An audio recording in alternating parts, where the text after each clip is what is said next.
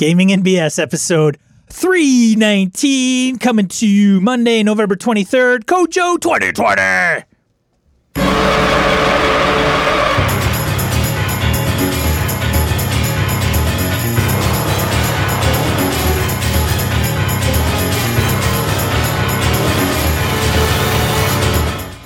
Welcome to Gaming and BS, a tabletop RPG podcast. I'm Sean. And I'm Brett. Welcome to the show, folks. Welcome back. Glad you're here. For those of you who uh, tuned in last week when I wasn't here, I apologize. I heard it was a complete debacle. What? No, I'm kidding. Brett was up north. Yeah. You got one. Well, I got. I had to come back to Wisconsin to get one. I did not get one in Michigan. Oh. Opening day, Wisconsin. I got a nice eight. Eight pointer. Eight point buck dairy. Ain't the 30 pointer, but sure it's good enough. Sure was good enough dairy. Good Got her- enough. Yeah, go chop that one up and eat her, put it on the grill later tonight. I actually ate some for lunch today. It was good. For all you animal rights folks, you're on the wrong channel. Yeah. Sorry about that. Sorry. It's the thing I Unless do. you, unless you get animal rights and hunting. And Yes. cons- conserva- You could do that. Animal conservancy, whatever. Conservancy. Yes. Con- yes. So let's see here, Sean. What the hell did you talk about last time while I wasn't here? What'd you do? Man, it was. I think I titled the show "Bash the Shit Out of Brett Hour." I love it. No, Good. No, that's. I wouldn't I was- know. I was updating the the the group on uh, Curse of Strahd is officially delayed and canned for the most part. Oh. You and I Well- talked. You and I talked. I'm I'm up to speed on that. Yes. But Uh, I, we share whatever you wish. I, yeah, so I just I uh canceled December session. Yeah, that was last week. They're like, get on. Like hey, um yeah, so I canceled December session. I may not regroup with it. That's fine. Uh and so that was that. And then um I talked to I did Foundry demo, Cool. kind of went half ass, unfortunately. Oh, that's too bad. Eh. And then uh, that was it. For gaming, I haven't gamed this week at all. No zero games at all. Same same here. I did not get much done. However, while I was up in Michigan, wandering around Cedar Swamp, um, wishing I could see something I could shoot and eat, I was thinking about Sean of all weird things. What? Some, some about shooting and eating stuff. Um, anyway, um, what I thought about was, hey man, things are the way my life is getting reorganized now. I have a Tuesday game with my regular group, but I, I don't have a Thursday game going. So I think I'm rapidly getting to a spot where I could run Thursdays for like you and some BSers and stuff. So I think I'm getting to a spot where I could do that pretty quick. I just want to figure out this whole um, moving component. And then my surgery got pushed out because of COVID and the hospitals are full. So I don't know when that'll get scheduled, but Yeah, you might want to like move and have surgery and all that yeah, stuff yeah, yeah, that, first. that, that, that, that, that, that. But I, mean- I, you know, we could do a one shot or whatever. You know what I'm saying? So there's opportunities there. So, having said that, oh, on the gaming front, the Brett and Sean gaming front, I uh, announcement. Oh, Mm-hmm.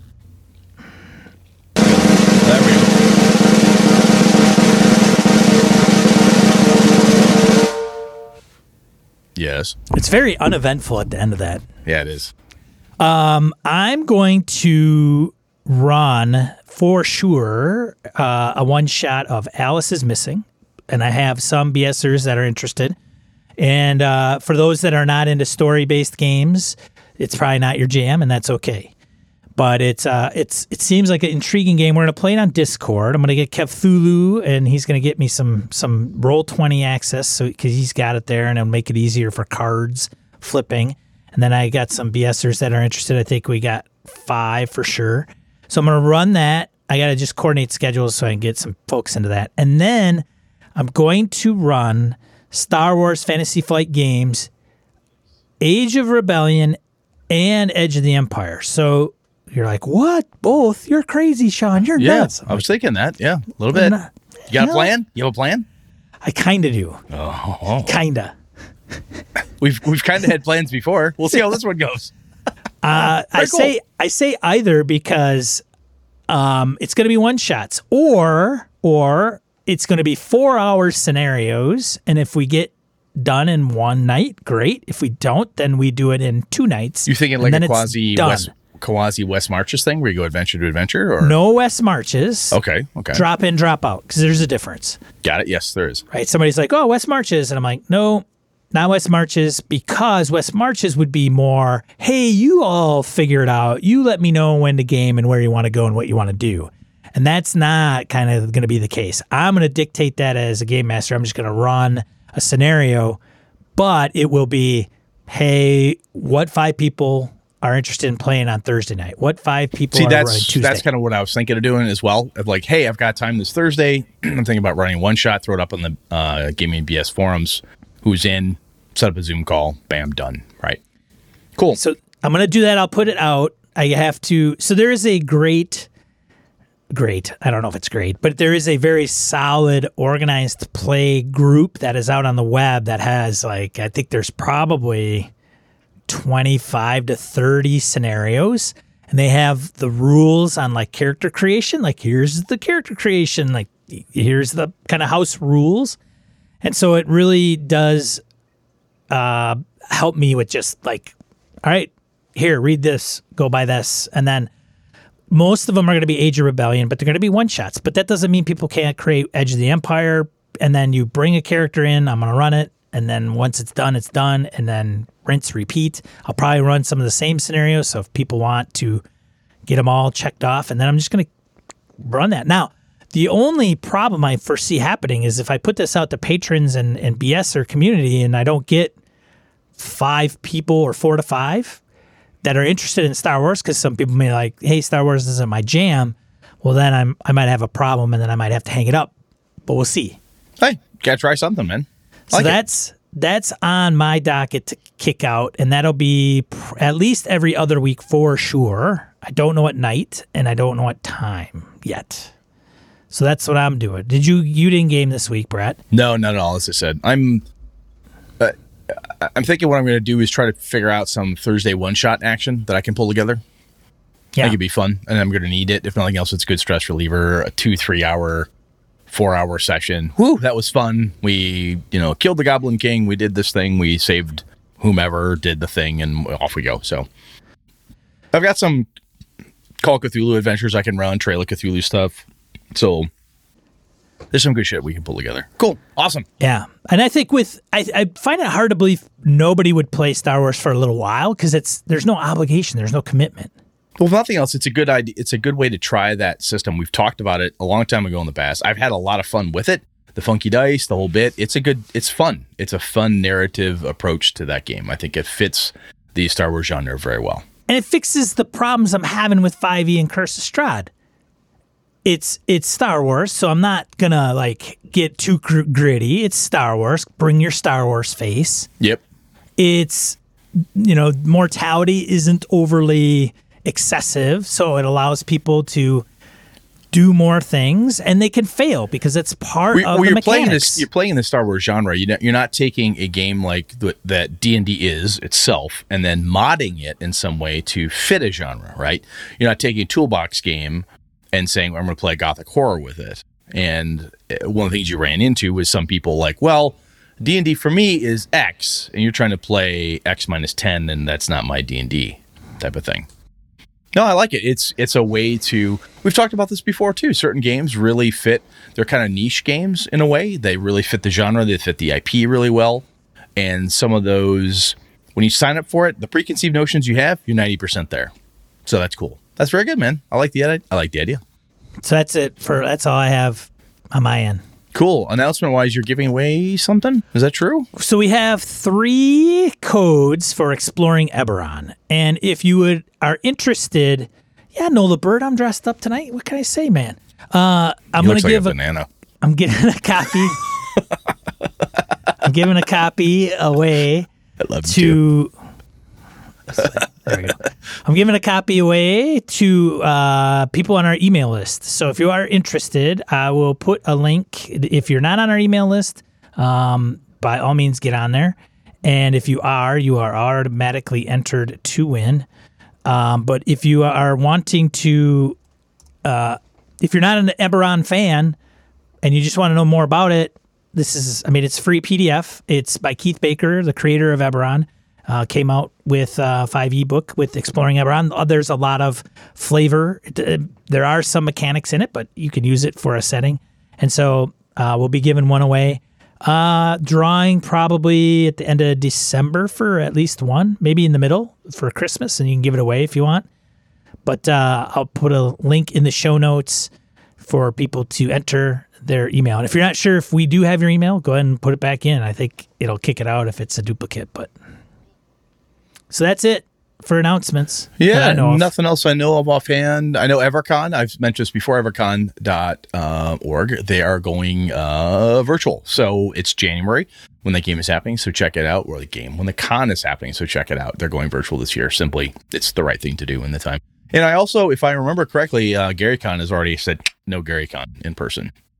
Oh, they've already. I believe it has been it. said. I if somebody out there hears this when this drops, and I am wrong, I apologize, but I believe they've already said, look, um, the way we're doing, the way we're at right now in Wisconsin, there's no way we're going to be allowed to have that many people in a place. So Sergeant Dan did an in real life face to face con. nice. That guy's crazy. He's He's a Marine, crazy. though. He's, yeah. Well, Jesus, he's crazy. He's bulletproof. Yeah. He's a Marine. Yeah. All right. Uh, let's get into random encounter. Random encounter segments uh, that covers emails, voicemails, comments from social media and listeners. The first one, Corey Welch, friend of the show, does an uh, online charity event every year. Not every year, ever since this has occurred. It's um, I will let the audio speak for itself. Crawl for the cure. This is what it is. In December 2018, the gaming community tragically lost a good friend, Jerry Stefik, to cancer. An avid gamer, history buff, reenactor, and father, his love of family, friends, and his hobbies was always evident. Through the Jerry Stefik Memorial Crawl for the Cure 2020, his friends in the Midwest will perform mighty deeds to do good in his name, with proceeds going to the American Cancer Society for research and patient assistance. Join us on Twitch channel DCC underscore mayhem on Saturday, December 12th. From 10 a.m. Central through midnight, watch games of DCC, D&D 5th Edition, Dark Trails, and Castles and Crusades. When donating, you can make in-game suggestions to be the boon or chaos for our troop of players. Make it wild and watch the insanity unfold. Plus, hourly RPG PDF raffles for our donors from our awesome sponsors. Goodman Games, Purple Sorcerer Games, Stiff Whiskers Press, Gamehole Publishing, and Troll Lord Games. Check out our site for more details at one word crawlforthecure.net. Quest on, crawlers. Yeah, if you guys can make that, um, great. Uh, if you go to Crawl for the Cure, I'm sure there might be methods to support the cause. Uh, great. That's a great cause. Thanks, Corey, for doing that. I'm sure a lot of people appreciate it. Thanks for the sponsors that have also contributed to the show, like Purple Sorcerer Games. No, it's, it's it's good stuff. That that, that whole so- crew, uh, the Troll Lord guys. So I've bumped into them at every con I go to, and always friendly, super nice. I can stop by the booth and just bullshit with them for like a half hour. They're just it's just fun, you know. That that everybody on that list is fun. And Corey Welch, just a damn stand up dude and a great master. So that's really awesome. Yeah. Very cool. All right. Email. Let's move on, man. You read. All right. DM Kojo. God. If he talks about winning and losing in RPGs, I'll tell you, this guy. Oh well, let's see what we got.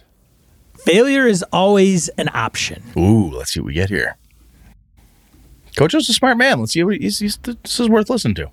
There are two main reasons why I tune into your podcast week in and week out. One, because you always have topics and discussions that make me reflect them on myself as a gamer. Oh, that's cool, man. Thank you. That's that's actually very high praise. It is. And two, because I'm always excited to hear how Sean pronounces 2020 each week. Slid that in at the beginning for you, Kojo. That's very nice.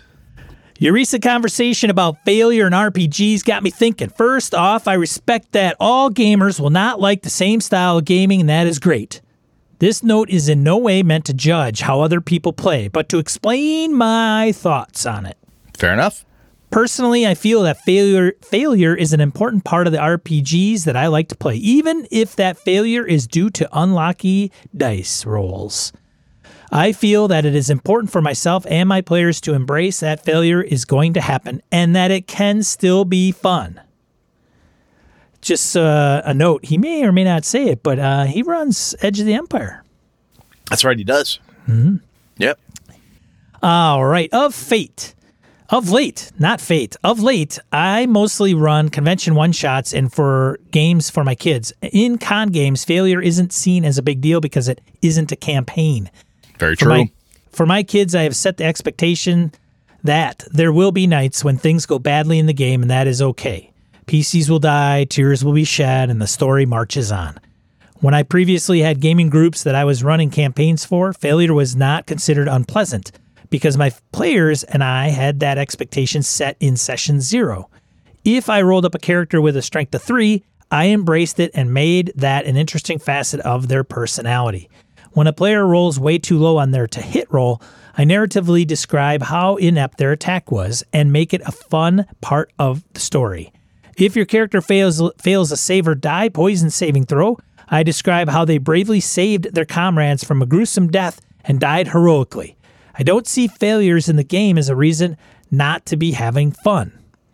Basically, failure is always narrative in my games because that's how I describe it. That way, failure failure is never seen as a boring "you miss, you miss again" affair. Even the misses are fun. Therefore, I want failure to be a part of my games, and I tend to avoid games where failure is rare. The exception is Fantasy Flight game Star Wars, although I do wish that game was more lethal for PCs. See? I like it. I like it. I like it. I always encouraged power gamers from playing Discourage, discourage. discourage. Oh my god. I always also always discourage power gamers for playing in my games. I don't like to run for players who want to optimize their characters so as to prevent failures. That kind of gaming drives me nuts, but I know many players enjoy that. Recognizing that, I have always told players that if that is the type of game they want to play, my table may not be the best fit. But if you want a game where failure happens, often in spectac- spectacular narrative fashion, then I'm the GM for you. Keep on gaming on, D- DM Kojo. I like this. There's a, there's some really good stuff in here, Kojo. Thank you very much. I love the fact you know this is the type of games you run. You make this very clear. And Sean, this talks a little bit to some of what you've talked about with gaming, and you know you don't want the power gaming building to never fail, and so forth and so on. And I don't. I, think don't mind it. I don't mind it if that's the game. If that is like Yeah, if that's- like if I were I'm saying.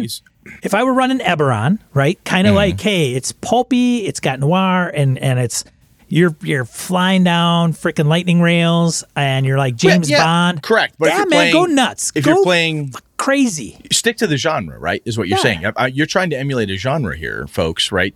And if you're trying to hit to, at least Sean is in this case, right? If you're trying to go gothic horror, like, look, weird, crazy things. Don't build a gothic horror character to be Batman. It's not really. That doesn't fit. You know, you're not Superman. Gotham, Gotham horror, Gothic, a little different, right? kind of close. but you don't have to. Yeah, yeah, we, you get the point. So, I like this, Kojo. I think I think you explain yourself very well, and I love the fact you're talking about descriptive narrative failure because there is something. I think we touched on this, but I, I love the way you bring this up. Is the boring? You miss, you miss again. You don't do any damage. You can't hit. That shit is fucking. It, it's unner. It, not unnerving. It's just boring, unfun and can be just uh, it, it can wreck your whole evening, right? Or at least if you fail, but you fail in a goofy or even a seriously odd way that like let, yes you failed, but you failed so spectacularly. The next guy gets advantage on his attack, or this the the bad guy's tied up. He can't do anything else because he's just staring at you. He can't believe you just did what you did. So that type of narration I think is awesome. So that that takes that failure component and turns into something that's an FFG Star Wars thing, Sean, right? Where it's a very descriptive approach to things. So I like it. I think this is good stuff. Thanks, Kojo. Appreciate it, man. Yeah, thanks, Kojo. 2020. All right. Kyle mentioned us on Bookface. Since you seem to enjoy the last dispatch for my current campaign, I thought I would update you on the outcome of the encounter and propose a topic. Ooh, here we go. Get my notes going. After being shamed into fighting a forest fire with, with no rest and little spell power left, my PCs found themselves, as predicted, fighting a powerful warlock of Yeenoghu and his demon minions in the middle of a raging fire. Yeenoghu happens to be the uh, powerful warlock, the demon lord of gnolls and trolls. So, at least gnolls, for sure. The battle involved the druid polymorphing into a giant gorilla and flinging a demon into an inferno, and the warlock plane shifting out to fight another day. The big twist, however, came when a mob of treants arrived after the battle to help subdue the fire. After everything was under control, a dozen treants decided to have words with our heroes. A thoughtful discussion ensued regarding their fate. The wise ancient forest protectors decided that, since the fight that caused the fire was a result of PCs bringing their enemies into the woods, the easiest solution would be to rip the PCs apart so demonic forces would have no reason to come back. That's a damn good reason. An impromptu trial occurred where the PCs bribing, begging, and bluffing their way out of being dismembered. Meanwhile, a group of quote unquote refugees were arguing that the PCs had actually set the fires with their recklessness. These refugees were, of course, the jackalwere henchmen uh, of the Warlock in their human forms. Very nice. The PCs managed not to screw up and avoided being torn apart by treants, but they wound up being kicked out of the forest. The punk kids at the club with a like punk kids at a club with a fake ID. The forest, incidentally, occupies about a third of their home region and borders the boundaries of their stronghold on three sides. what had me thinking about this was to use quote unquote friendly monsters as adversaries. A lot of real estate in monster tomes is taken up by quote unquote friendly creatures, and they often get glossed over. I'm interested in how other folks work with them. Thanks for all the work, and thanks for uh, uh, for turning me on to Mothership. Although my first attempt around the game is a fiasco for another day, Kyle. Kyle, I like the idea. I like the topic idea too. where you take um, a friendly and uh, make that friendly a confrontation. We've talked a little bit, Sean, about you know, not every conflict is a fight, and you know, social con uh, social conflicts and so forth. But I like this idea that Kyle has about using friendly creatures kind of as not not as combatants, but as adversaries. Somebody who's got a different point of view. You know, when I think about your Star Wars idea, I think about some of the Star Wars movies I've seen over the years where, you know, Han Solo, spoilers, at the beginning wasn't all that big on being a hero, you know, and that type of stuff. So kind of cool. I like it. Yoda being a bit of a jerk to Luke at the beginning, that type of thing. Evil is all perspective. Well, it can be. One evil guy is another one's good guy. Uh, quite possibly. I like it. Thanks, Kyle. Though that's that's good stuff, man. I think we're gonna throw that in there. Yeah, thanks, Kyle. All right, that wraps it up for random encounter. Let's go into the main topic, shall Yeah, we, move. Brett? Let's All move. right, let's do that.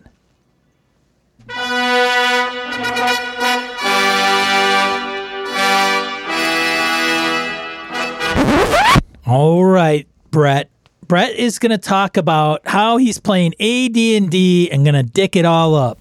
Yeah, I mean, I, I'm back, right? So I had a week off, so now I got to hog the mic again for about an hour. so buckle up, kids. so one of the things that got So, me Brett, honest- you're going to run a AD&D game. yeah. So you know why I wanted to do this? Why? Tell me. Tell me why. because Brett. of you. shut your face off. I'm dead serious. My friends and I have been talking about. I talked a while back about how I wanted to make my own version of D and D, cobble together bits and pieces, and basically take all my homebrew and turn it into a thing. In the process of figuring that out, one of the things that Sean had mentioned is, "Are you sure your group likes all of that stuff?" I'm like, "Huh, interesting, interesting, interesting." And the guys really like Greyhawk as a first edition setting. I haven't done it in a while. Listen to Forrest Gary on Twitter talking about his Greyhawk game. Like, man, that'd be fun to do again. And then Sean started complaining about 5e to me about how um, the skills, like I'd like to play 5e without the skills, Brett. I'd like to have, stop having people do the, I roll perception, I roll this, I roll that, I got a 15, let me know what I learned. You want the narration and so forth in your D&D. And I thought, you know, that one of the best games I have for that is first edition AD&D. For me, anyway. Because there are no skill lists. And the reason I'm, I'm only using Player's Handbook, the DMG, Monster Manual 1, 2, and the Fiend Folio. I'm not using Unearthed Arcana, no Wilderness or Dungeon or Survival Guides where there are skills, no Oriental Adventures, none of that. Kind of going to that, just that core, core set of books. And um, I'm like, you know, this is it'll be interesting to see to a couple points Sean. One, how does my group do while we play D and D in my World of Darkness game? If I run it and we don't roll dice a lot, they talk and they really narrate. They say, "Well, I got five points in this. I think I would know." Or we play Amber, so, you know, diceless. Um, people do fine, but as soon as I put D and D in front of them, they grab that that D twenty and just shake it all night long. They want to throw that D twenty, right? Like I wonder how they'll do when we don't have. That was probably a horrible gesture. People made No, no, no, no, no. Okay. Um. So I, I figured let let's see because Sean asked the question of me off the mics is like, you think they actually want to do that? I'm like, I think they do. Let's see. Who so would want to play that damn game? Yeah, a couple people. I don't know. But if nothing else, it was kind of a a, uh, a a sneaky way, if you will, for me to play test a couple ideas I had around Brett's version of D and D, cobbling this thing together, and to see if the stuff I believe that they really like in first edition they will enjoy. So it's it's been interesting. We have uh, one player who really has a hard time understanding that if you don't have heroic stats, quote unquote, i.e., lots of stuff 16 and higher, forgetting, not remembering that, you know, if you have a 15 in intelligence, you don't just get a blanket plus three or plus two on everything intelligence related. And that the, di- you know, it just, it works differently. The mechanics are different. So getting people over the mechanics has been interesting. But one of the things I am finding, Sean, is that without the skill list, a couple people were stymied. Yeah. They were they were like, uh, because we've been playing so much Pathfinder, right? Oh yeah. Pathfinder well, that's three, two five. dynamics there. Yeah. Yeah, and, and and then five E a lot. They're like, uh, yeah, but I normally would do this. Well, what the hell? So using that wonderful rulings versus rules thing that DCC pulls out, one of the things I've I've learned with my crew here is that to get them to narrate stuff, all that shit I've talked about for like the last six years or whatever, Sean, where we said, you know, if you give me a good narration, I'll give you a bonus or give you something. As soon as they realize that actually fucking worked and there's no skills, and they're solely relying on getting a bonus by how well they describe something to me, it works. So let's, for example, Nick's character is a cleric. He, first level cleric, he knows they're outmatched, they're outgunned, they're in a little siege situation in this inn. It's winter, there's a, a necromancer with an undead horde. No one can count the numbers. It's storming, it's crazy outside. They're trying to figure out are they skeletons, are they zombies, what's going on. So he, eh, the, the innkeeper dies, somebody else gets killed, an NPC. They kind of get their asses kicked. They flee back into the inn. And Nick pulls everyone together and says, Okay, look, whatever gods of good you believe in, we need to get together and pray. And he tells me, he goes, I, I, what he's doing. I said, that's, that's cool. That's very good. He goes, Brett, just so you know, I'm trying to do something to get all these people rallied around me. I want to improve their morale by having them pray. I'm like, ooh, I like that. So now these in this, these folks in the inn, I basically boost their morale. They'll totally help you. They start offering up assistance. Oh, I have a potion of healing that I was saving for later. You guys look like you could need that right now. The wizard who's sequestered himself upstairs, who doesn't want to deal with any of this crap, he's willing to help them out because of the work that they're doing. So they're gaining edges. When they get into combat, they start playing sneaky as shit because they realize that the hit matrix for is different for everybody. I tell them flat out what the AC is. I'm like, look, it's a you know eight armor class. It's a ten armor class. I just tell them what it is, so it's easier for them to find it. We roll faster this way. And they're like, well, I want to try to sneak around him. And and the first thing Alpha does is he's a, a thief, so he grabs the dice and he rolls his percentile for sneak, hide, stalk. Oh, it's not so good. I said, dude, don't worry. Don't think about it that way. What are you trying to do? Well, I want to circle wide. I said, are you willing to waste two turns to gain advantage? Yes, yes, I am. Perfect. Don't roll the dice. He blows two turns, hooking through the snow, come up behind them, wham! And that's when he learned you can't backstab undead in first edition for Yeah, backstab damage. surprise. Surprise. Surprise. But he did damage it. And then the creature turns around and goes, What? And I said, Well, you surprised the zombie. So it's kind of like on two fronts here. Zombies always go last. So what I did was because the zombie, stupid creature, couldn't quite get it out, I gave each of them a flank bonus. I'll give you plus I'll give you plus two on each of your attacks because you've you creatively figured out a way to stymie this stupid undead.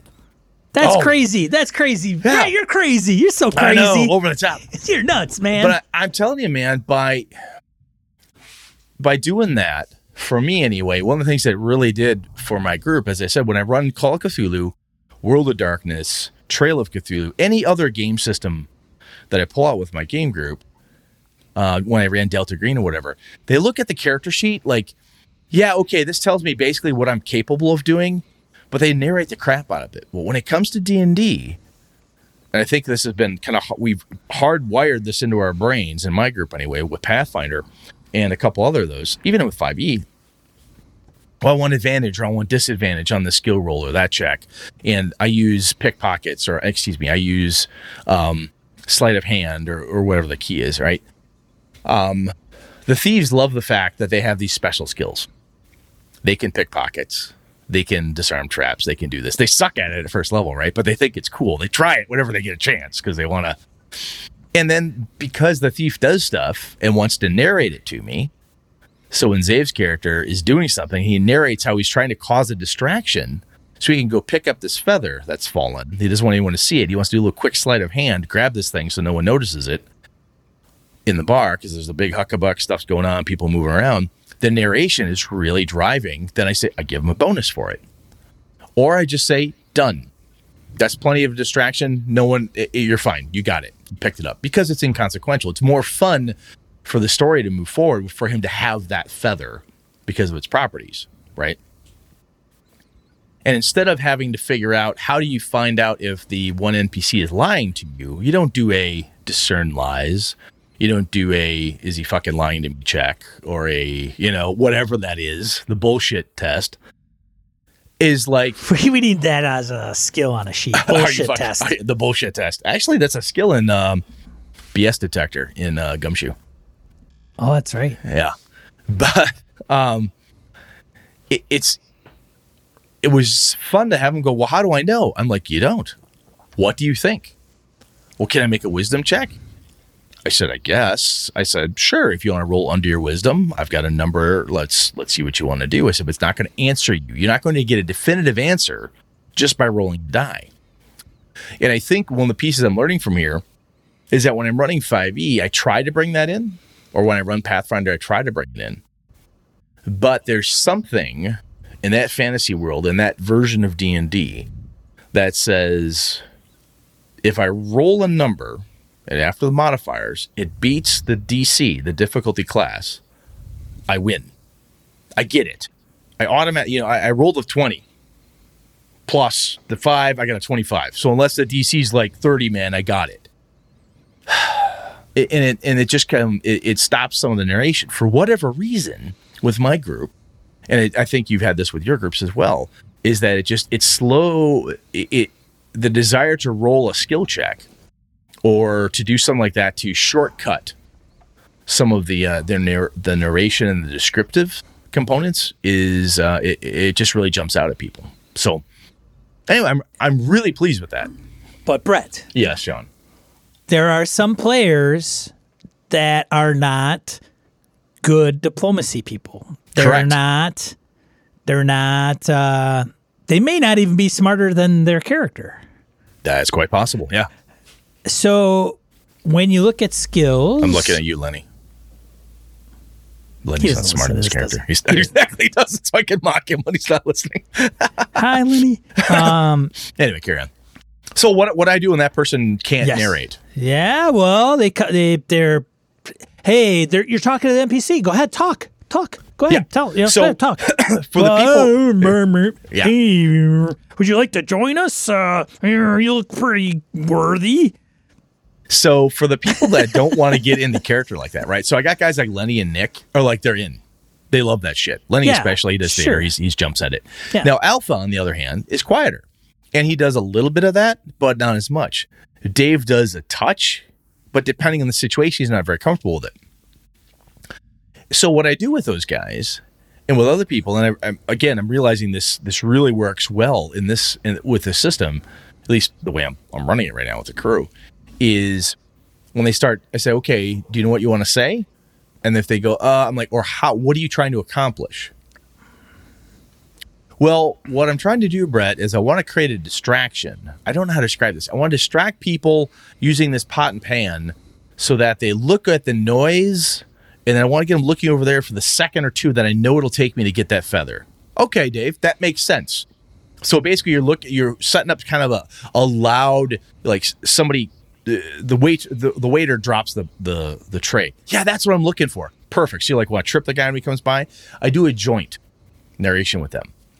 So they give me the idea, and then I add the color to it. So you want to make noise, like pots and pans falling? Yeah. So like when the serving boy comes by, you want to like poke him, trip him a little bit when he's got make a mess. Now I don't want to like cause a big fight or anything. How about when he's got empty cups? Oh, that'll work. So the empty cups and plates will hit the floor. It'll be loud. Everyone will look at him. Yes, perfect, Brett. Yeah, that's what I want to do. Sounds good. Sometimes I give the idea after, based on the high level that they give me, I, I narrow down into a narration for them. They say, oh, not quite. How about, how about? And then we work it together. Kind of a writer's table exercise, if you will. I like the idea of X. How do I make that work? So that's what I'm doing, Sean. Does that make sense? It does make sense. And the whole point of that question, inquiry, was because some people go with the player, you know, the good player aspect. Like it takes to be a good player to play some of those games. I um, I think for me, I I agree in a way. Right, you need to be a good player, right? Player I skill, I, player skill. I want to play with good players, and to me, a good player is somebody who want who can explain to me what they want to do. Do they do it in character, or they do it third person, or they do it as an omniscient narrator? What I'm seeing is like if I had a camera at this angle, I want to see. I don't care how you do it, just explain it to me, and then we can work it in together. And I find for me with my group, and I do this. I found this at cons too. Is the people who are very into doing it in character, boom, they light up the stage. They jump up and they're ready to go. And when other people, if you don't give them the option, and when you see somebody start to flounder a little bit, if you don't step in and say, "Let me help you," not using those words because to me that's condescending. If Sean's having a hard time, I go, Sean, let, let me help you narrate this because obviously you're not as good as Lenny. Ooh. You know, that's that's if you were one of my friends that I've known for 30 years, yeah, I'll make fun of you. That's that's fun to do. That's the shit we do at the table. But at a convention game, or when I don't know you and we're getting together and I see somebody who's trying to narrate something, like, okay, what are you trying to accomplish? Let me let, let's make sure we're clear here because I don't want to fuck up the bonus. Or I want to make sure you get the maximum out of this. What is it that you're really trying to do? You know, and have that quick back and forth. Everybody's in. I have found then too, even at con games, whenever on Avalon, um, when somebody's not stumbling, but they're having a hard time narrating, they describe something. I said, So you're looking for this? And I'm like, That sounds kind of cool. What do you guys think? And I look at the table. What do you all think? That sounds cool, I say right out of the gate. That person's doing a cool thing. They're trying, they're engaging with the story. That sounds cool. I'm thinking that should warrant a bonus. Yeah. And I look around. What that does is everybody else goes, Yeah, oh, yeah, even if they don't necessarily like what that person described, didn't pay attention to it, whatever, they hear the DM say, I think that warrants a bonus on that roll. What do you think? Well, yeah. Right? Everybody suddenly pays attention. This person's doing something important and helps draw draw them in. That's what I'm doing. Or trying to do. I probably don't do it perfect every time. I am mortal and fallible. But that's what I'm trying to do.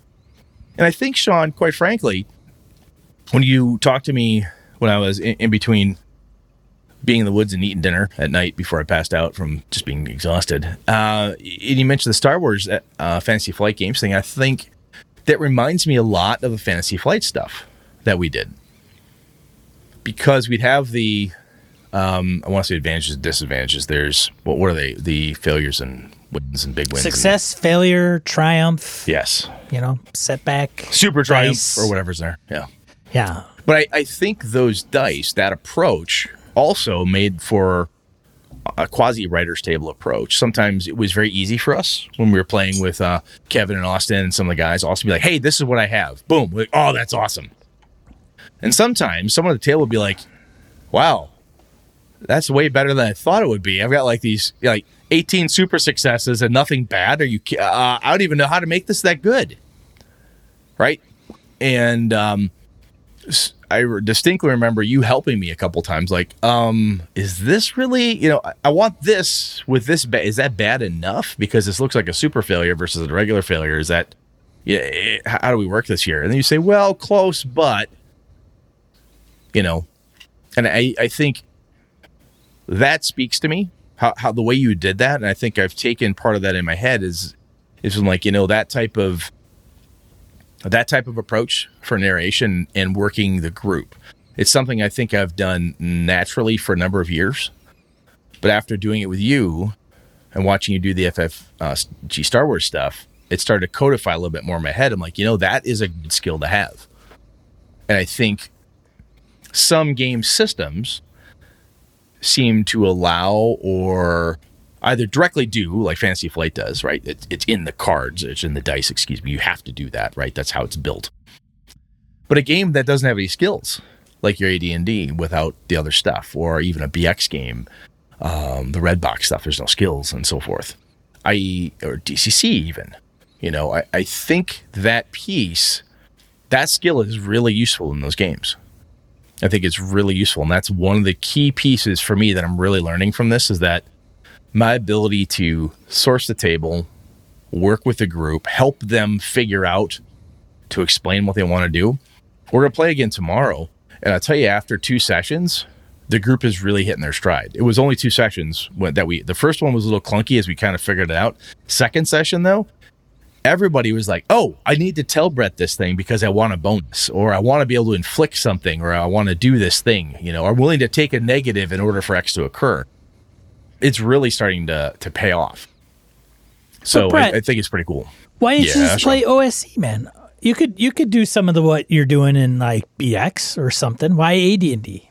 Like AD&D, are you playing like uh, weapon speed and segments and So we drop all we that cool Do, stuff, man? It's like the cool AD&D, man. I made sure that they uh, they have to be able to list at least ten pole arms to be in the group. If they can't list ten pole arms, they can't tell the Halberd, difference man, that's big damage. Yeah halberd and a fletchered fork versus a bohemian ear spoon. If you can't tell the difference, Hammer I don't want in the Lucerne group. one D twelve, if I'm not Lucerne mistaken. hammer? Yeah. So I'm not doing that, but we are doing the. I'm not going for the classic Brett gritty dark, which is actually tough for me to do. I'm going for an AD&D feel of Greyhawk. Like I reread my Greyhawk first edition books. Like okay, there's magic here. So the guys are finding magic stuff. And I'll tell you, man, the other piece I'm learning in AD&D, and one of the things that my group has bemoaned about 5e and even Pathfinder was the magic items are just meh. Your characters where the power is, right? You level up, and that's where you get stuff. And they miss. My group misses the gear, the cool gear. Man, I don't know. We gave out a lot of magic items when we were kids, and it wasn't always Monty Haul campaign. Like we didn't. No, you know, but we didn't you like. have. but you, you, could have. It wasn't plus uncommon to have plus two swords at second level. Yes. So the guys are finding like, oh, this staff it raises undead. Well, that's pretty cool. Oh, this thing it does that. They found a finger bone that someone claims is from Nerull, the Reaper, this god. They're like, ah, it can't be that. Ha, ha, ha. They don't know what they got. Um, but there's they're finding magic stuff and like, ooh, this is really neat. And they're I'm pulling in. I wanted to do Greyhawk, and I wanted to do it in the fir- with first edition because that's how a lot of the guys remembered Greyhawk and uh, it's just kind of a nostalgia piece Sure. for the group. And um, it was anyway. That's kind of the the other thing that the guys liked was the variable, believe it or not, variable leveling up tracks. Ah. You have the linear. I think Monte Cook called it linear fighter and quadratic wizards. It takes the fighters kind of go. The thieves advance faster. The wizards take longer. Their growth chart is different. I am actually awarding experience points instead of doing um, how many monsters did you kill, doing the actual math and figuring figure one gold equals one XP. I'm not doing that. What I am doing though, Come is on, man. that- You're not even playing AD&D anymore. yeah, exactly.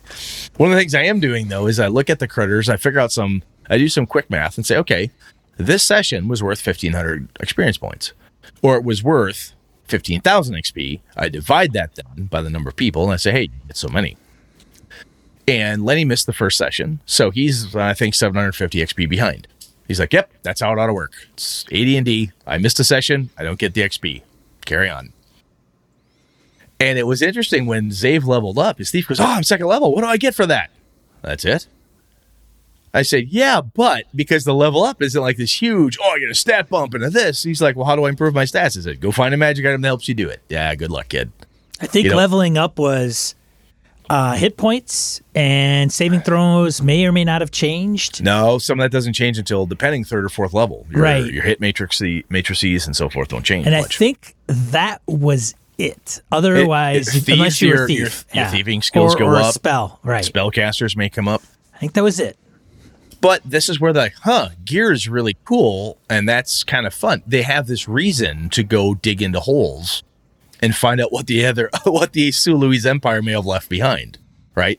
Or what's or what's over here? What's over there? I could really use that. We've encountered something we can't stop. Uh, boy, I sure wish I had a plus two blade type of thing, right?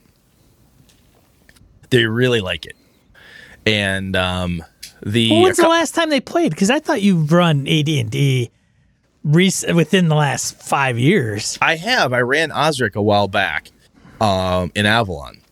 And I did not have this whole group. Kevin was there, Austin was in it, and a couple other folks, but I have a slightly different mix of players now. Nick is newer back to the group. Lenny wasn't in that one um, due to life crap that got in the way. So it's kind of, this is like a hard, this is not a Brett's setting type of thing. It's Greyhawk. And it's been a very long time since any of us have done this in this way. Alpha ran a um, Alpha ran a second edition adventure a while back, and I, sh- I should say I have run White Plume Mountain back uh, number uh, years ago. Austin and Kevin run this one as well. We're at Lenny's place, and we just characters died left, right, and center from stupid mistakes and instant super tetanus, as I've talked about before.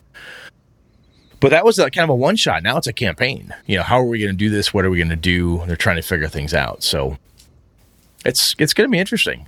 They're There's having a, fun. there is an interesting show on Twitch. I've dropped in on that. Uh, that's I cannot for the life of me remember. I'd have to look it up. But they that's that's their thing is Greyhawk. They all it's all they talk about.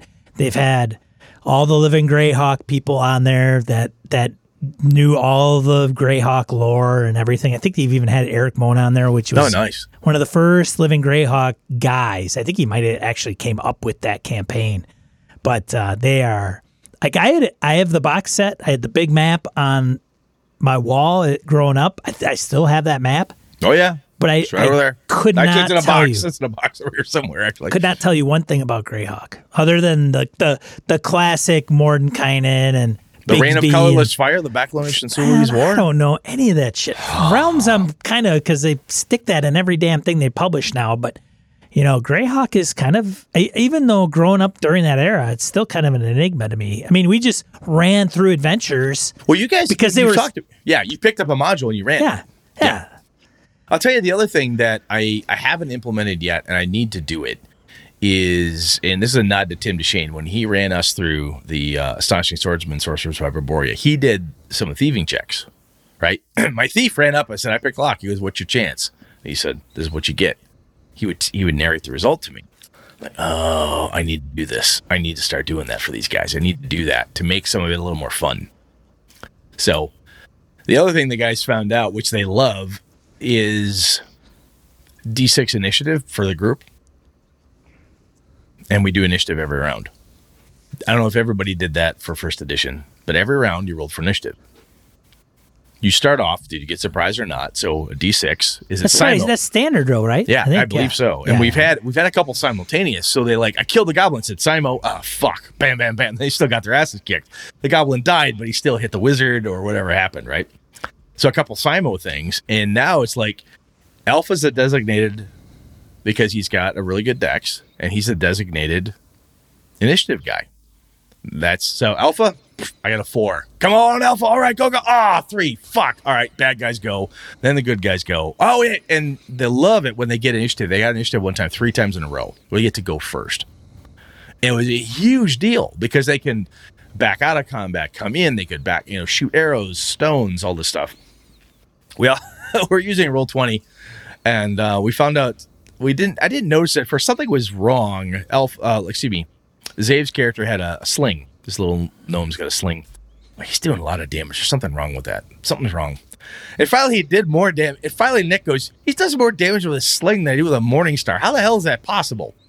I opened up his character sheet and he put a bonus in something he shouldn't. he's like, oh, his name turned like five shades red. He's like, I'm really sorry. I thought it was like, it's fine. It's fine. It's fine. But uh, the other thing, guys, the uh, kind of the, the cool part about like thieves having like secret secret thieves stuff. You can't be a fighter who happened to have, you know, a really good sleight of hand skill because you dumped some stuff, you dumped some points into it or something. You know, it's it's specialized. Kind of the niche protection stuff is built in. A few of the guys are trying to figure out if they want a multi-class or dual class and so on. I said those rules are tough. Look it up. I can help you figure it out, but it's not easy. Yeah. Yeah. But they're having fun. They they really like I think they they like the narration, they like the different level up tracks, which is fun. And the initiative difference by group. One of the things that's the crew has found out is that from doing group group initiative, and we've talked about initiative ages back, but while we're doing group initiative here, I'm like, okay, who wants to go first? At first, they were like round the table, round the table. I just call out a name. Okay, Nick, what do you do? What do you do? And finally, like, hang on a second. I want to wait until he's done. And now they're, they're starting to work together. But isn't that doesn't it go missile missile missile magic melee I believe in, so. in AD and D? Okay, But we I don't have a lot of uh, we don't have a lot of magic yet. We don't have a wizard in the group, sure. Sure. Okay. right? So we've got one cleric, two thieves, and a fighter right now. That's it. So they don't have a lot of missile, uh, not much magic, a lot of melee. Every once in a while, somebody's pl- flinging daggers, or they'll split the group up or whatever. But they're trying to pool their resources now. Like, hey, okay, I'm going to ride in here. You do this. You do that. I'll go in first. Missile fire here, great. And I'll follow up with a sword. You know, blah blah blah. So they're trying again, not only to narratively get advantage on different things, but also in combat to make sure that they don't fuck up. Right? If you get initiative a couple times in a row, you're like, "Well, this is pretty good. The tide is on our side." And I'm also checking morale on the ba- on some of the bad guys, the goblins, for instance. Fought some goblins the second time through. The goblin, it was like back and forth, back and forth. They whacked the one guy down, dumped the healing potion on the fighter. He's back up. After the second time the fighter went down, the goblins like, yes, and they brought him back. Like, fuck. The goblins failed their morale check. I'm like, they bail. That's it. They run. So they capture one. They talk to him, you know. But using morale, which is something I have talked about before on the show, we have too. You know, monsters don't always fight to the death, and keeping that top of mind has also made it feel very AD and D to them. Like you know, using the phrase, "Yeah, they failed. They their morale is broken." Yeah, they fail the morale check and they move. That term is like, oh, cool. We did a thing. There's a mechanic involved. Brett checks something, and therefore X. And even if that something is all I all I've got down is like after two thirds of the goblins die, the rest of them flee. Or if they can't win in five rounds, they break and run. They've passed something, some mechanic, some clock, some timer, some thing is a milestone has been reached, and the little buggers run. They're like, "Oh, that's great!" And using that phrase has been huge to them, to the group. Whether I think whether they necessarily realize it or not, I can see the eyes light up on the cameras. Ah, ah, we've broken the morale. A lot of these guys are Warhammer Fantasy and 40k players too. So they when they morale break, you failed the check that when the army, you know, your you know group unit. Yeah, they get runs. off the table. They're done. Mm-hmm. Yeah. Any other questions for me, Sean? I don't want to drag this. Well, how come how come you nerfed all those other books, man? The reason I, Unearthed Arcana is a good book. That's a solid freaking supplement. so the reason I want to nerf it was because I want to keep the, I want to keep the group very focused and just start with the basics. Now, if we lose some characters, or if there's a TPK, or I might bring in an NPC that's a cavalier, an NPC barbarian. Somebody's willing to train somebody, like, hey, you want a dual class? I can train you into this skill, or I can, you know, something along those lines. And also with the Unearthed Arcana spells, I'm going to start dribbling those in as you know, new spells that they find. Somebody has an armor spell or some of the cool stuff from Unearthed Arcana that isn't in the PHB. Putting that out there when they find it, they're like, "That's not in the player's handbook." I know. Oh, is that an Unearthed Arcana spell? Neat. Oh, that's a magic item. Where'd that one come from? Type of thing. The other thing I'm really looking forward to from the gear perspective is is goofy as it sounds, shit like the deck of many things. That random crazy piece of kit that you drop it out there, regardless of their level, it's fun. And it's a very it's a very first edition AD and D type of thing. You find gear, and sometimes the gear is more powerful than you are, or is campaign changing in some way or another, and just fucking roll with it. You know, so that that that's why I nerf that stuff. I want to keep it kind of want to keep it simple. Make sure we just get the get the hardcore basics down first. Is how we're going to do this, and then uh, start using the Unearthed Arcana stuff to dribble it as some new lore, right? That they find or discover somewhere. So Brett, this freaking campaign can't all be roses, unicorn farts. There's got to be some other. There's got to be some dog shit to it. What? Where's that lie? What's up with that? What's up with that? so who's mad? Is that what you want to know? well, not necessarily who's mad, but there's got to be some drawbacks to some things that just don't work or are clunky or like your group isn't gelling on or I mean, you can, it's easy to kind of say, well, if this stuff doesn't really um if this doesn't work, you just remove it as a house rule and go, ah, you know, I'm not going to do that. And the the descriptive piece that I that I, I think I probably belabored at the top of this was hard for a couple of them to get. Now that they got it, they seem to be okay. The other one that people are forgetting are the uh, the weapons rules. So you're Sh- adhering to those short sword, not not speed and whatever, but damage types. So oh, it's oh, man size, size is you know short sword versus human or smaller is D6, larger is D8. And like, wow, yeah, oh, that always really? played out. That's wacky, man. I forgot all about that. And somebody figured out that they bought a bow. And I'm like, yeah. What's your rate of fire per round? Two. You could fire a bow twice a round, a sword's once a round. Oh fuck, that's awesome. I gotta go get a bow. Where, where's my goddamn bow? So there, there, people have made some suboptimal choices at the beginning and I forgot because those. they forgot. Even though they listened to me, we looked at the rules, but they their brain hasn't transitioned right. So they made some suboptimal purchases, or they picked some suboptimal gear. Or but Brett, their player it. characters would have known that. No, they didn't. I let it go. I'm like, oh, too bad. You made a bad call. made a bad call. Well, if I'd have known that, well, now just make some money and go get a bow. You'll be fine.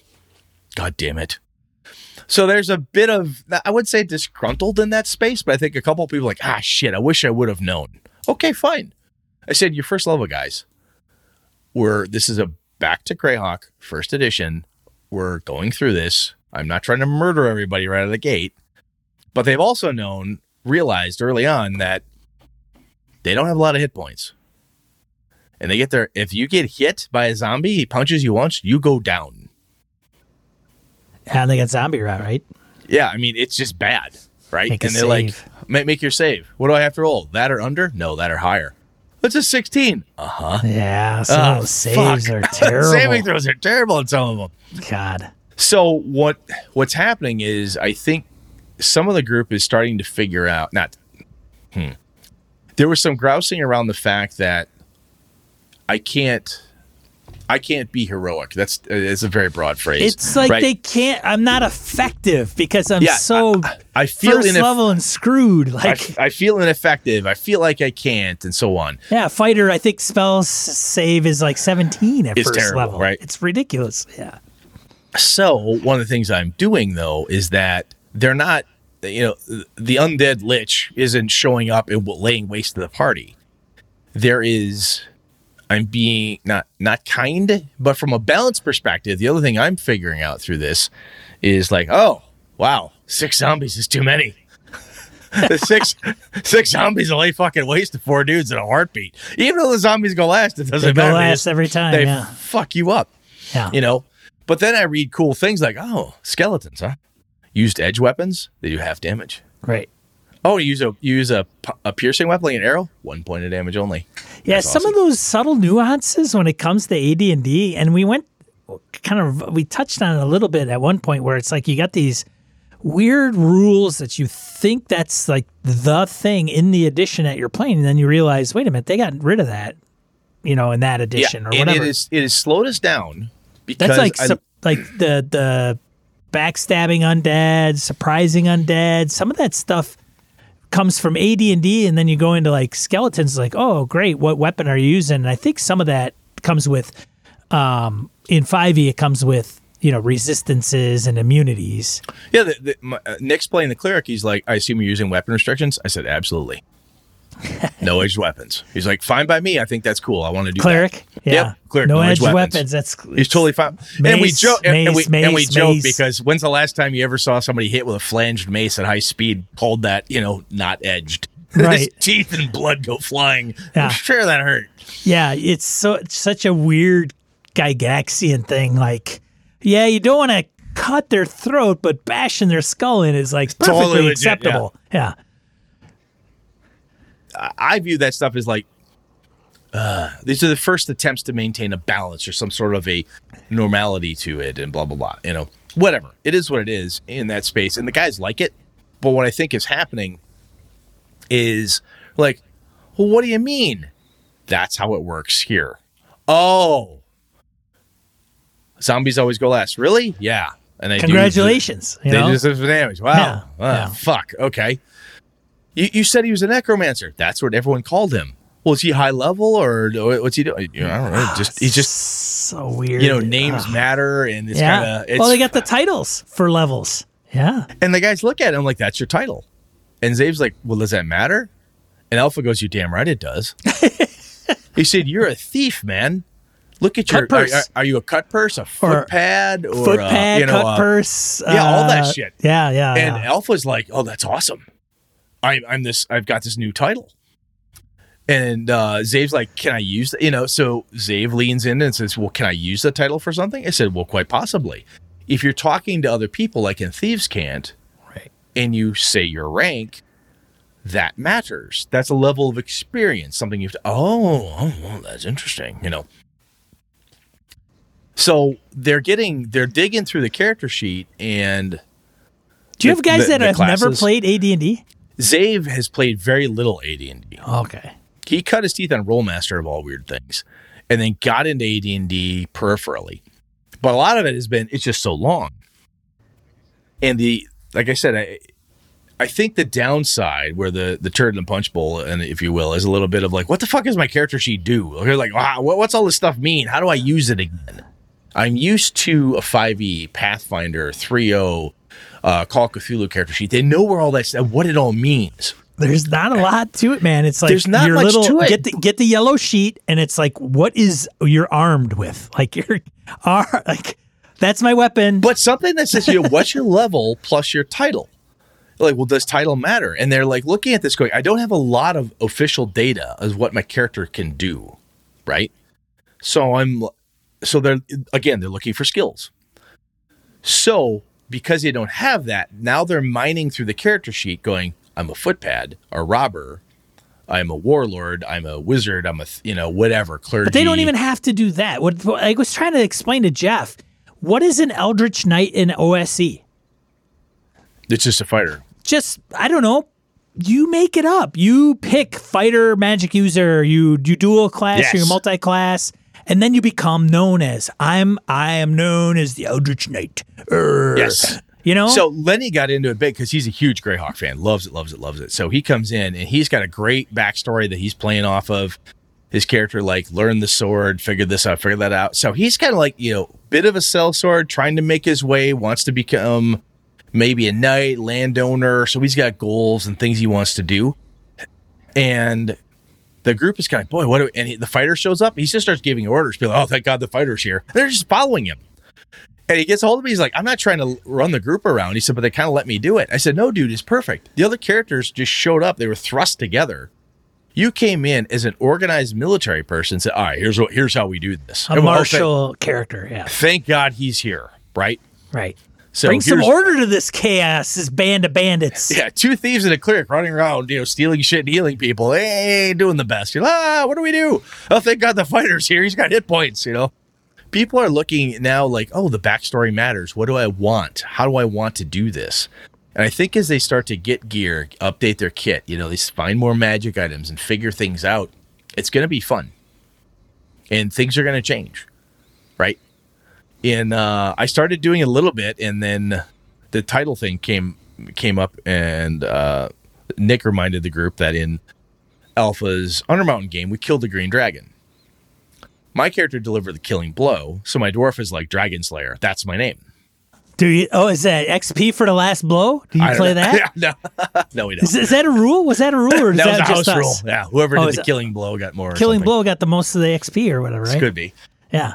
So, anyway, in the Undermountain game, I, I'm like Dragon's Bane. I am so and so Dragon's Bane Yeah, you're you're because I killed the dragon. You're the they're Dragon like, Slayer. Yeah, but we were all there. Said, if I were you, I'd take the same title. So we go to First Ed and Greyhawk, and they change titles. And Nick's like, hey, yeah, remember Brett's Dragons? Brett's the Dragon's Bane in Alpha's game. I'm like, yeah, totally, use it, man. And they're like, wow, does that matter? Let's let's throw this title around a little bit and see if we get some extra. See if I get a free beer for it or whatever. So it's it's throwback nostalgia fun, but it's also um kind of digging into some of the basics and go, what can I make with this? And that is the challenge the players have to me in my group is this character sheet has all the data in it. There's no look up what skill you have. There's no look this up. What le- what do you get at level 5? There's not a lot. There's not much there. However, they all remember I had a character who was really cool. Yeah, it may have been high school. Yeah, it may have been in my 20s. But I, I know I can do something with this, right? I can make this cool. To your point, when you're talking to Jeff, you know, do you want to be a samurai? That's fine. Wear lacquered armor, lacquered banded armor, and a two handed sword, single edge. Done. And live by a code. And live by a code. You're done. live a you code, could be a cavalier for God's sakes, or whatever it is. You, you have a code. Be a paladin. You know, whatever. Cavalier is do. a samurai. It's just in the Western culture, right? yeah. It's I mean very similar. Yeah. So I told him that I said, "You make it. This is the core of who you are, but add the other, add the flavor to it." Well, what do you mean by that? So we get into it. I'm like, "Look, the flavor is yours to add, and it's taking a bit of time for them to get that. But as they go through it, Nick Nick jumped on it pretty quick. His character had um, he's a drinker. He had a bad, he had a bit of a rough start. He hooked up with Alpha's character, who's a thief. He's uh, kind of running away from some trouble, you know but he's he's building on that, building on it. And Lenny comes in and doing the Lenny thing. And he's got a great background. He's got this stuff, and he's dra- everybody else. Yep, that's cool. That's the that's where the action is. Is I'm making something of myself instead of waiting for the next ding, i.e., the level, to give me the next thing.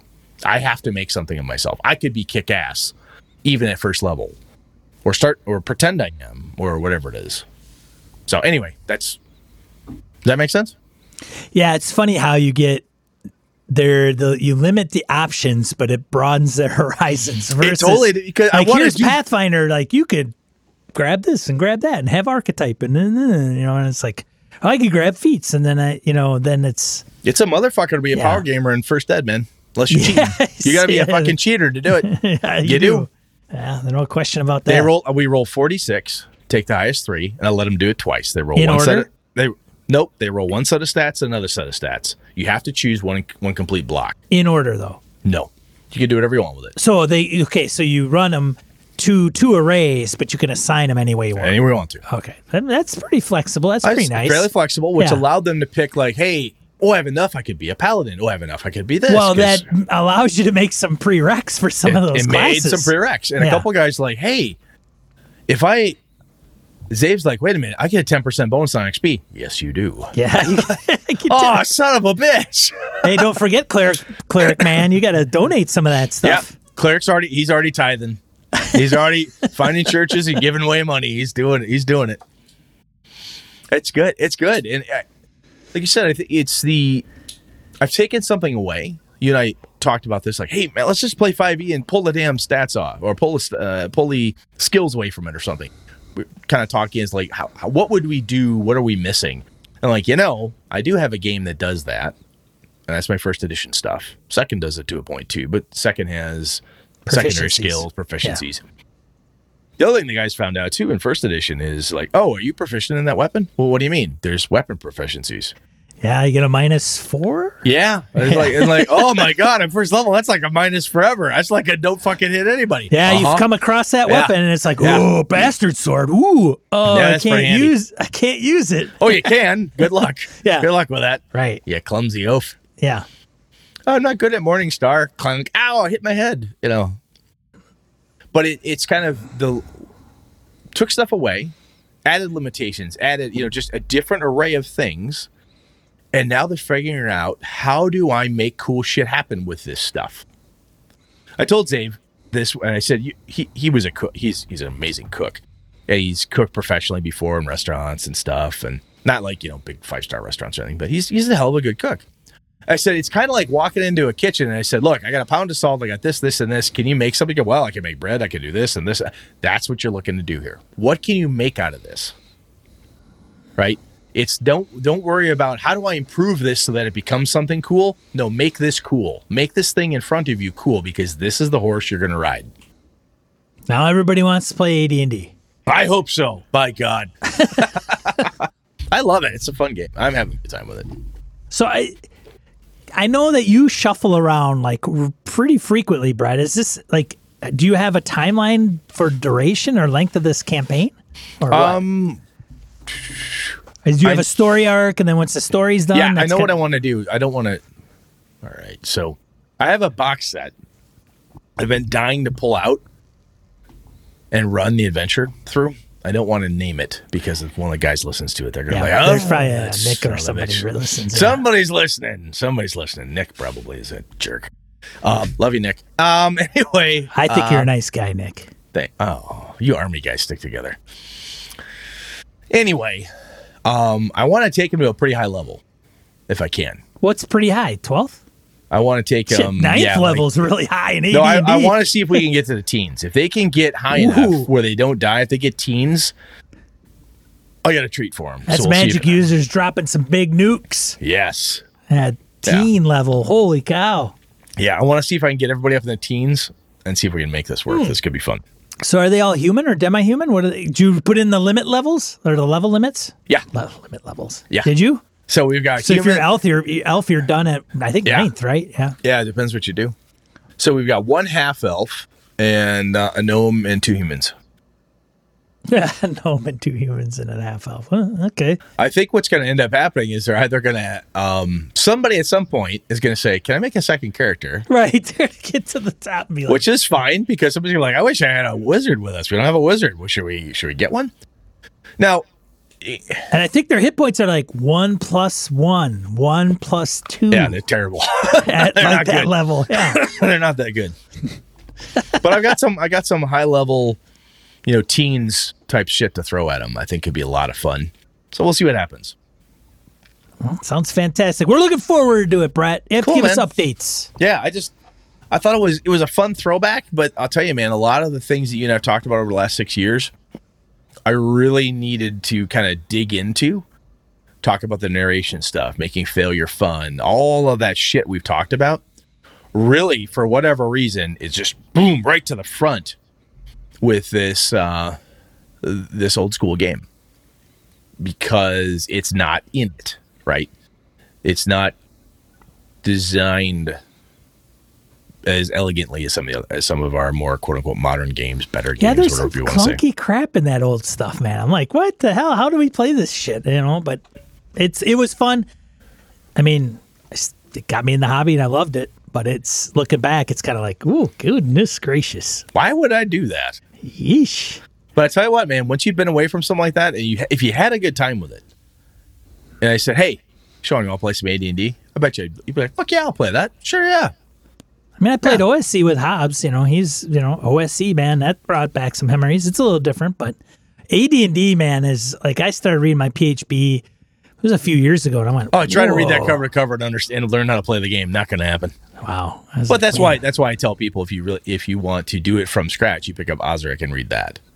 Yeah, sure. I mean, that's a that's a better way to learn AD and D and so on. But anyway, oh, infravision. The other thing the guys figured out is infravision. Infravision, yes. And not dark vision, none of that. There's infra, ultra, right? You see infravision, heat and cold. ultra vision. It's different, man. And they're like, oh yeah, oh yeah, that's right, yeah. And when you when you Oh. when you explain to somebody when the you know when the person with their infravisions on watch and they see a large hot blob walking towards them, they react differently than than you say you see a bear right? A bear's Right. a different thing. A large blob of heat and orange and reds and yellows lumbering towards you, snuffing the ground. That's freaky. Versus you see a bear. Oh, it's a bear. I'll just be quiet and it'll go away. You know, you see, Infravision. yeah, that's awesome. Anyway, man, let's move on. All fun. right, let's get into die roll. I do die appreciate. roll, I appreciate 2D letting me to indulge myself. Yeah, you. man. 2d4 miscellaneous points of gaming and geekery you want to share with you. Uh, first one, World Builder's Notebook by Swordfish Islands. Um, thanks, Mike, for pointing that out and writing in for that. So if you're a big notebook, journal kind of person and you want to grab one, it comes in like hex, squares, Oh, cool. all kinds of different stuff. So that's a something to pick up if you want a journal. And hey, it's the holidays, folks. Buy some stuff, especially now. People need some help Yeah. voicemod.net. Change your voices when you game. I know somebody in our Discord posted something that is probably similar to this. It works on Windows, it's coming to Mac and Linux supposedly, but you could tweak lots of like you can tweak pitch, you could tweak reverb and echo and all kinds of stuff. So it, For it's this kind for this this online gaming world we live in. Yes, and you Boom. could plug it into Discord. Like it's pretty easy that way. So, you know, I was looking at it and thought, wow, it'd be perfect if guy or gal was playing a droid character because they could Oh like, yeah, you could go- robot it Yep, out. Could Yeah. robot it out. That's cool, man. So check that out. It's free. Uh, we'll have a link in the show notes. Uh, Jerry Steffick crawled for the cure for Mr. Welch and the gang. So we'll have a link. So if you want more details on who to tune in and where to find more information about that, proceeds going to the Cancer Society. Last one, Campfire, which is something VC uh, dropped. I thought we put that in there when we had those tools for I don't remember it though. I thought it was, but it's not. I can't find it on the Okay. website. So we help writers imagine, plan, and tell their stories. So, uh, yeah, it's it's a good, yeah, it's a good kind of campaign thing. I don't think it's, I don't think it's uh, system based, but No, it's it's you know establishing ideas and settings, world building 101. It's that uh, idea of how to get organized. Because you've got all these really cool ideas about a thing you want to do. How do I how do I do something with it? Right? right. Very cool. Thank you, BC. Very good stuff. And then I think that is it for this week. Br- Brett, I, I know. Okay, so you got um the I just post paste that in there twice. What um what are we talking about next week, dude? We're talking about healing up. healing up. Yeah. I'm healing up. gonna let uh, gonna let you show. So- I'm healing up. Yeah, that's that's what it is. I'm healing. All right, we'll talk about it next time. I'm gonna get a DMCA takedown notice because of my awesome Probably. so I, okay, well we'll talk off air about Yeah, that. Brett's talk off air. moving. He's got surgery going on. I don't know what December looks like, so, but healing I'm up on the next one. God damn it. Thanks for everybody that joined us this evening. It's always a pleasure to see folks drop in the chat, and if you can make it, that would be great. If you can't, just subscribe to the podcast. Otherwise, we televise here live and record this on Mondays at 8 p.m. Central Time uh, for all the fun. And then on YouTube, if you find this, go ahead and like and subscribe.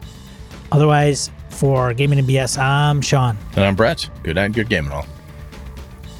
This episode of Gaming and BS produced with help from the following BSers Jared Rasher, Ray Otis, Old School DM, Jason Hobbs, Andy Hall, Roger Braslett, Chris Steele, Larry Hout, Eric Frankhouse, Tony Sugarloaf Baker, Stefan Dragonspawn, Mark Tasaka, Pure Mongrel, CW Mellencamp, Dan LaValle, Craig Huber, Ron Bishop, Old Scouser Roleplaying, Jim Fitzpatrick, Mark Richmond, Thomas Hook, Sky, Craig, Howard Bishop, Jeff Seifert, Angus, Eric Salzwedel, George Sedgwick, Robert Nemeth, Brian Kurtz, Laramie Wall, Perry Basor, Eric Avia, Andy Olson, John Kayward, Corey Gonzalez, Niall Diamond, Jeff Goad, Brian Rumble, David F. Baylog, Harrigan, Melissa Bashinsky, Henry Newcomb, Eric Tavola, Host Carl, Mark Sohm, Ghost GM, Mike Hess Jr., Rory Weston, Curtis Hinson, Jim Ingram, Daniel Garrett, Jason Weeb, $1 Adventure Frameworks, Phil McClory, Jay Plata, The Duke in Purple, Isaiah Aries Christian, Vanta Blacklord, Larry House, Quigley Malcolm, AWOL Trooper,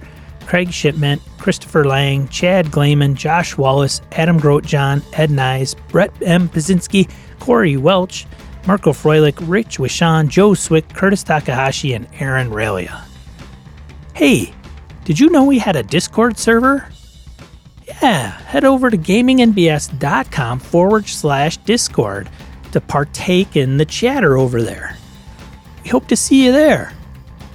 Thanks, BSers. This has been a Litterbox Studio production.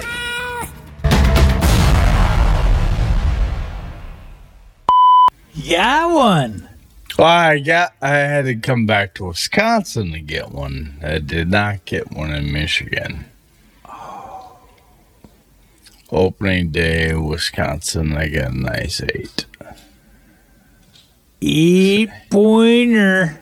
Eight point buck dairy. Eight to 30 pointer, but sure it's good enough. Sure was good enough, dairy. Good Got her. enough. Yeah, go chop that one up and eat her, put her on the grill later tonight.